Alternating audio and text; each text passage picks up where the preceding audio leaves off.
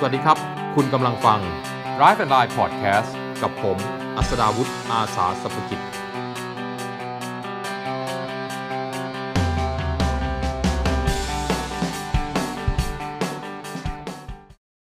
วัสดีครับ กลับมาพบกันอีกครั้งนะครับ กับเรื่องราวของรถยนต์ รถจักรยานยนต์ การใช้รถใช้ถนนนะครับ เรื่องของความปลอดภัย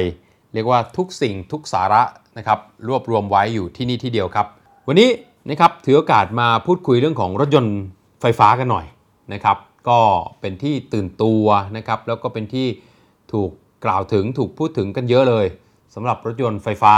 ซึ่งใครๆก็บอกว่ามันน่าจะมาแล้วแหละนะครับ แต่ว่ามันจะมาเมื่อไหร่ล่ะนะครับ แล้วประเทศไทยจะพร้อมเมื่อไหร่ อันนั้นเป็นเป็นสิ่งที่ยังต้องรอคำตอบนะครับ วันนี้พูดถึงรถยนต์ไฟฟ้าเนี่ยนะครับต้องเอาหนึ่งในรถยนต์ไฟฟ้าที่มีจำหน่ายในประเทศไทยแล้ว แล้วก็ผมมีโอกาสได้ขับใช้งานแล้วด้วยนะครับ มาคุยสักรุ่นหนึ่งก็แล้วกันนะวันนี้จะพูดถึงรถยนต์ MG ZS EV ครับ รถยนต์ MG ZS EV เนี่ยมีรุ่นเดียวราคาเดียวครับ 1 1 9 0 0 0 0 บาท โดยพื้นฐานโครงสร้างรูปลักษณ์ภายนอกก็เหมือน MG ZS นั่นแหละ แต่ว่าเปลี่ยนมาใช้เป็นพลังงานไฟฟ้าอย่างเดียวนะครับ โดยสามารถที่จะให้แรงม้าสูงสุด 150 แรงม้า แรงบิดสูงสุดเนี่ย350 นิวตันเมตรนะครับอัตราเร่ง 0 ถึง 100 กิโลเมตรต่อชั่วโมงก็อยู่ประมาณสัก 8 วินาทีกว่าๆ ความจุแบตเตอรี่เนี่ย 44.5 กิโลวัตต์ชั่วโมง ระยะทางวิ่งสูงสุดเขาบอกว่าวิ่งได้ถึง 337 กิโลเมตรนะครับ ข้อมูลทางเทคนิคครับ ระบบช่วงล่างหน้าเป็นแบบอิสระ McPherson strut พร้อมเหล็กกันโคลง ช่วงล่างหลังเป็น torsion beam เบรกหน้าเป็นดิสเบรก พร้อมช่องระบายความร้อนด้านหลังก็เป็นดิสเบรกปกตินะครับ รัศมีวงเลี้ยวอยู่ที่ประมาณ 5.6 เมตร ก็พูดถึงรถคันนี้ก่อน โหมดการขับขี่มีทั้งแบบโหมดประหยัดครับ Eco แบบ normal แล้วก็มีโหมดสปอร์ตตรงกลางมีปุ่มปรับที่เรียกว่า Curse นะครับ K E R S Curse เนี่ยก็คือพูดง่ายอธิบายเป็นไทยคือว่าแรงหน่วง เวลาปล่อยคันเร่งรถมันจะหน่วง รถไฟฟ้าจะมีระบบพวกนี้ ถามว่าหน่วงมากหน่วงน้อยเนี่ยขึ้นอยู่กับ 1 ความชื่นชอบ 2 มันขึ้นอยู่กับเรื่องของการเก็บไฟด้วยเจเนเรตไฟกลับเข้าไป นะครับมี 3 ระดับ 1 2 3 ถ้า 1 นี่คือหน่วงน้อยสุด ระดับ 2 คือกลางๆ ระดับ 3 คือหน่วงหนักเลย ยกเท้าออกจากคันเร่งแทบจะแบบดึงเลยฮึดอย่างนี้เลยนะครับแล้วก็ตรงกลางคอนโซลมีอีกปุ่มหนึ่งก็คือปุ่มแบตเตอรี่คอยเช็คได้กดแบตเตอรี่ปุ๊บเขาจะขึ้นหน้าจอให้ดูว่ายังวิ่งได้อีกกี่กิโลเมตรนะครับวิธีการชาร์จไฟของ MG ZS EV ระบบชาร์จไฟเนี่ยมีทั้งแบบ normal charge ซึ่งตามสเปคเนี่ยแจ้งว่าใช้เวลา 6.5 ชั่วโมง แล้วก็มีแบบ Quick Charge นะครับที่ชาร์จถึง 80%ได้ในเวลาเพียง 30 นาทีเท่านั้น นอกจากนี้ยังมีลูกเล่นครับ ลูกเล่นของ MG ZS EV ก็คือว่าใช้ผ่านแอปพลิเคชันนะครับเชื่อมต่อระบบแอปพลิเคชัน ผ่านระบบ iSmart ได้ สั่งการให้ค้นหาสถานีชาร์จบนมือถือก็ได้ สั่งการให้ตรวจสอบสถานะแบตเตอรี่ก็ได้ สั่งให้เปิดล็อกประตู ปิดล็อกประตูก็ได้ สั่งให้เปิดแอร์ไว้ก่อนอย่างนี้ก็ได้นะครับ ราะนั้นนี่ก็เป็นจุดเด่นของ MG ZSEV อ้อตอนนี้ MG ZSEV มีสีเดียวนะครับ คือถ้าเห็น MG ZS สีฟ้า พึงเข้าใจไว้เถิดนั่นแหละคือ EV นะครับ เพราะว่า MG ZS รุ่นปกติจะไม่มีสีฟ้า ภายในห้องโดยสารนะครับ ยังมีเรื่องของระบบปรับอากาศที่เป็นแบบดิจิตอลแล้วก็เรื่องของหลังคาซันรูฟเปิดม่านได้ เปิดหลังคาได้นะครับในส่วนของการทำงานของรถเนี่ยต้องบอกว่า ตอบสนองได้ค่อนข้างรวดเร็วมากนะครับ โดยที่เรารู้อยู่แล้วว่าพื้นฐานของการเป็นรถไฟฟ้าเนี่ยจะตอบสนองได้เร็วกว่ารถที่เป็นเครื่องยนต์ที่ใช้เป็นเครื่องยนต์สันดาปภายในทั่วไปที่ใช้น้ำมันเชื้อเพลิง เพราะว่ามันสั่งการไปที่มอเตอร์มอเตอร์ก็ทำงานเลยทันทีนะครับเผลอกดคันเร่งแรงๆเนี่ยมีอาการล้อฟรีให้รู้สึกได้เลยนะครับได้ยินฟึดฟัดฟึดฟัดเลยนะครับสำหรับเจ้า MG ZS EV คันนี้ ระบบความปลอดภัยก็ใส่เข้าไปเยอะครับ มีทั้ง ระบบเปิดปิดไฟสูงอัตโนมัติ ระบบควบคุมความเร็วอัตโนมัติแปรผันนะครับเป็น adaptive cruise control นะครับแปรผันกับความเร็วของรถคันข้างหน้า ระบบควบคุมความเร็วอัตโนมัติเมื่อความเร็วต่ำระบบเตือนเมื่อเสี่ยงต่อการชนด้านหน้า เตือนเมื่อรถออกนอกเลน ช่วยควบคุมรถเมื่อรถออกนอกเลน ช่วยควบคุมให้รถอยู่ในเลน เตือนเมื่อมีการเปลี่ยนเลน เตือนมุมอับสายตา แล้วก็เตือนในขณะถอยหลัง เรียกว่าระบบต่างๆ นี่ใส่เข้ามาค่อนข้างเยอะเลยทีเดียว ก็ถือว่าเป็นรถไฟฟ้าที่ น่าสนใจครับ ข้อดีเนี่ยต้องบอกว่าข้อดีของ MG ZSEV ผมว่าราคาจับต้องง่ายอย่างแรกเลย1ล้าน1 9 0 0 0 0บาทเนี่ยคู่แข่งที่มีในตลาดเนี่ยนะครับเออถูกกว่านี้ก็มี แต่ว่าถ้าเอา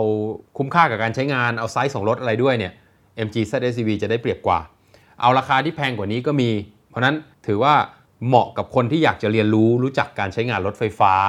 เอาไปใช้เบื้องต้นนะครับแต่พูดตรงๆนะถ้าถามผมเหมาะจะเป็นรถ คันเดียวของบ้านไหมได้นะครับ ถ้าคุณเน้นการใช้งานในเมืองเป็นหลัก ไม่ค่อยได้เดินทางออกต่างจังหวัด หรือคุณเป็นคนที่มีการวางแผน ซึ่งเดี๋ยวจะคุยให้ฟังว่าทำยังไงถึงจะใช้รถไฟฟ้าแล้วมันถึงจะเกิดประโยชน์สูงสุดนะครับ เพราะว่าต้องเรียนรู้ด้วย มาดูอุปกรณ์หน่อย อุปกรณ์เข้าใจว่าหมดไปแล้วนะแพ็กเกจพันคันแรกของ MG เนี่ยเขาจะมีเรื่องของการประกันแบตเตอรี่ไม่จำกัดระยะทาง 8 ปี ฟรีชุดชาร์จ อุปกรณ์ไฟบ้าน หรือว่าเป็น MG Home Charger 45,000 บาท ฟรีค่าติดตั้ง MG Home Charger มูลค่า 20,000 บาท ฟรีประกันภัยชั้น 1 นาน 1 ปี ฟรีประกันคุณภาพรถยนต์ 4 ปี หรือแสน20,000 กิโลเมตร ซึ่งแพ็กเกจพวกนี้ก็ตกกับคนที่จองไปเป็นลำดับแรกๆนะครับ จองไปเรียบร้อยแล้ว ทีนี้มาว่ากันถึงการใช้งานรถไฟฟ้า ถามว่าจะ MG หรือไม่ MG ก็ช่าง วันนี้ถ้าอยากใช้รถยนต์ไฟฟ้านะครับ อยากใช้รถยนต์ที่มีพลังงานไฟฟ้าเป็นพลังงานเป็นเชื้อเพลิงเนี่ยทำอะไรไงดี อย่างแรกผมว่าต้องเรียนรู้ที่จะรู้จักรถ รู้จักรถยังไงอะรู้จักรถเลยคือต้องรู้ก่อนว่ารถเนี่ยมันมีขีดความสามารถเท่าไหร่ วิ่งไปได้ไกลขนาดไหน โหมดการขับขี่มีอะไรบ้าง โหมดไหนเหมาะกับใช้ยังไง จะใช้ให้มันหน่วงมากหรือหน่วงน้อยต้องทำยังไงนะครับอย่างที่ 2 รู้จักรถว่าต้องชาร์จ เราจะชาร์จมันยังไงให้เกิดประโยชน์สูงสุดรถไฟฟ้ารถยนต์พลังงานไฟฟ้าเนี่ยเหมือนกับโทรศัพท์มือถือ ไม่ใช่ว่าแบตเตอรี่ลดลงมาเหลือจาก 100%เหลือ 90 90% 80%ทุกครั้งที่จอดต้องชาร์จไม่ใช่นะครับ ต้องบอกว่า ตามตามข้อมูลจากทางฝั่งยุโรป ยิ่งคุณชาร์จบ่อยแบบนั้นเนี่ยยิ่งทำให้การใช้งานอายุการใช้งานแบตเตอรี่เสื่อมเร็วด้วยซ้ำไปนะครับยิ่งใช้และโดยเฉพาะยิ่งยิ่งถ้าใช้ quick charge บ่อยๆเนี่ยมันจะทำให้อายุการใช้งานของแบตเตอรี่เนี่ยมันเสื่อมได้ไวขึ้น ในยุโรปเนี่ยเขาคิดค่าชาร์จเท่ากันเลยนะ จะแบบชาร์จปกติหรือชาร์จเร็วก็ช่างเพราะอะไรเพราะเขาถือว่าถ้าคุณใช้ชาร์จเร็วบ่อยๆ อายุการใช้งานแบตเตอรี่คุณก็จะสั้นลงเพราะเราต้องเรียนรู้ที่จะรู้ว่าจะชาร์จเมื่อไหร่ อีกอย่างหนึ่งนอกจากรู้รถเราต้องรู้จักตัวครับ ต้องรู้จักตัวว่าต้องวางแผนการเดินทาง จากบ้านจะไปที่ทำงานจากที่ทำงานจะออกไปที่อื่นไหมจะออกจากที่ทำงานในขณะรถติดหรือเปล่า จริง ๆ นั่งทำงานต่อไปสักพักหรือหาข้าวกินอะไรนั่งรอให้รถมันหายติด แล้วคุณค่อยออกมาอาจจะใช้เวลาน้อยกว่า ไม่ต้องเปลืองแบตเตอรี่มากกว่านะครับกลับถึงบ้านควรจะมีที่ชาร์จอยู่ที่บ้านอันนี้แน่นอนสำคัญที่สุดนะครับต้องรู้ตัวเองก่อน ต้องวางแผนด้วย เวลาคนที่จะใช้รถพลังงานไฟฟ้าแล้วมักจะถามว่า มีที่ชาร์จที่ไหนไปชาร์จที่ไหนยังไงได้บ้างเนี่ยผมมักจะบอกเรื่อยๆว่าอย่างแรกต้องใช้ตนเป็นที่พึ่งแห่งตนครับคุณต้องหาที่ชาร์จไว้ที่บ้านคุณเองก่อน ไม่ใช่คุณมาร้องเรียกหาว่าจะชาร์จที่ไหนได้แล้วมันไปชาร์จที่อื่นน่ะจากข้อมูลที่ได้นะครับบางทีคุณไปชาร์จสองชั่วโมงแรกเขาปล่อยกระแสไฟให้น้อยๆมันก็ชาร์จไม่เต็มหรอก สุดท้ายคุณก็ต้องเสียสตังค์เสียเงินชาร์จเขาอยู่ดีเพราะฉะนั้นคุณต้องรู้จักก่อนว่า ต้องติดตั้งที่ตัวเอง ติดตั้งบ้านตัวเองเพื่อความปลอดภัยในเรื่องของการชาร์จ แล้ว ต้องมีการตรวจเช็คเรื่องของความปลอดภัย สายไฟขนาดเป็นยังไง เจ้าหน้าที่ที่มาติดตั้ง เป็นเจ้าหน้าที่ที่ได้รับการแต่งตั้งจากทางบริษัทรถยนต์ผู้ผลิตหรือไม่นะครับมีการตรวจสอบตรวจเช็คอยู่เป็นระยะระยะ ท้ายที่สุดเลยคือ เรื่องของการเปลี่ยนมือนะครับวันนี้ยังไม่สามารถตอบได้ แต่ว่าต้องคิดอย่างนี้ว่าข้อดีของเขาเลยคือ ประหยัดน้ำมันเชื้อเพลิง ไม่มีค่าซ่อมบำรุงดูแลรักษา คือไม่ต้องมีเรื่องของการเปลี่ยนถ่ายน้ำมันเครื่องเปลี่ยนไส้กรองอะไรอย่างเงี้ยนะตรงนั้นตัดออกไปแต่ ท้ายที่สุดเวลาคุณต้องการเปลี่ยนรถก็อาจจะเป็นอีกเหตุผลหนึ่งที่ทำให้รถยนต์ไฟฟ้าเวลาเข้าไปสู่ในตลาดรถยนต์มือสองอาจจะต้องมีราคาลดหลั่นตกลงไปค่อนข้างเยอะพอสมควรนะครับเพราะนั้นเนี่ยคือสิ่งที่จะต้องทำความเข้าใจกับตัวเอง แล้วคิดให้ดีซะก่อน ก่อนจะตัดสินใจใช้รถยนต์พลังงานไฟฟ้า ถ้าให้ดีนะครับ ผมแนะนำว่าหาข้อมูลให้ครบถ้วน แล้วตรวจเช็คตรวจสอบดูซะก่อนว่า คุณพร้อมกับการที่จะเรียนรู้รถยนต์ไฟฟ้าหรือเปล่า คุณพร้อมที่จะเรียนรู้กำหนดตัวเอง ให้ใช้รถยนต์ไฟฟ้าหรือเปล่า วางแผนการเดินทางได้ไหม แล้วเกิดเหตุฉุกเฉินขึ้นมา จะเอาตัวรอดได้อย่างไร นี่คือสิ่งที่ต้องมานั่งคิดกันนะครับถึงจะตัดสินใจใช้รถยนต์พลังงานไฟฟ้าได้ ส่วนสุดท้ายเนี่ยรถยนต์พลังงานไฟฟ้ามันมาแน่ๆแหละในอนาคตนะครับแต่ว่าในราคาที่เหมาะสมในเวลาที่เหมาะสมเป็นเมื่อไหร่ต้องคอยติดตามกันนะครับ ก็ถือโอกาสจบตอนนี้และอย่าลืมนะครับ สามารถติดตาม เรื่องราวเกี่ยวกับรถยนต์รถจักรยานยนต์การใช้รถใช้ถนนต่างๆ ได้นะครับเป็นประจำที่นี่รวมไปถึงนะครับทางรายการวิทยุทาง FM 102 เวลาบ่าย 2 โมงถึงบ่าย 3 โมง Auto Variety 2ทุ่มครึ่งถึง3ทุ่มครึ่ง Auto On Air ทาง FM 89.5 วันจันทร์ถึงวันศุกร์นะครับ5โมงถึง6โมงเย็น Autocar Magazine On Air แล้วก็ทางรายการทีวีครับ ทุกวันพุธบ่ายโมงถึงบ่ายโมงครึ่ง Drive and Ride ทางททบ 5 แล้วก็วันเสาร์บ่าย 3 โมงถึง 3 โมงครึ่ง นะครับบันทึกจากรอยล้อ ทาง Nation TV ช่อง 22 วันอาทิตย์นะครับบ่าย2โมงถึงบ่าย3โมงทาง Nation TV ช่อง 22 รู้เรื่องรถกับพัฒนเดชนะครับติดตามข้อมูลต่างๆ เหล่านี้ได้รวมไปถึงแฟนเพจนะครับทั้ง Fast Auto Show สนใจรถมือ 2 ก็เข้าไปดู Fast Auto Show หรือรถดีรถเด่นก็ได้นะครับ แล้วก็เข้าไปดูใน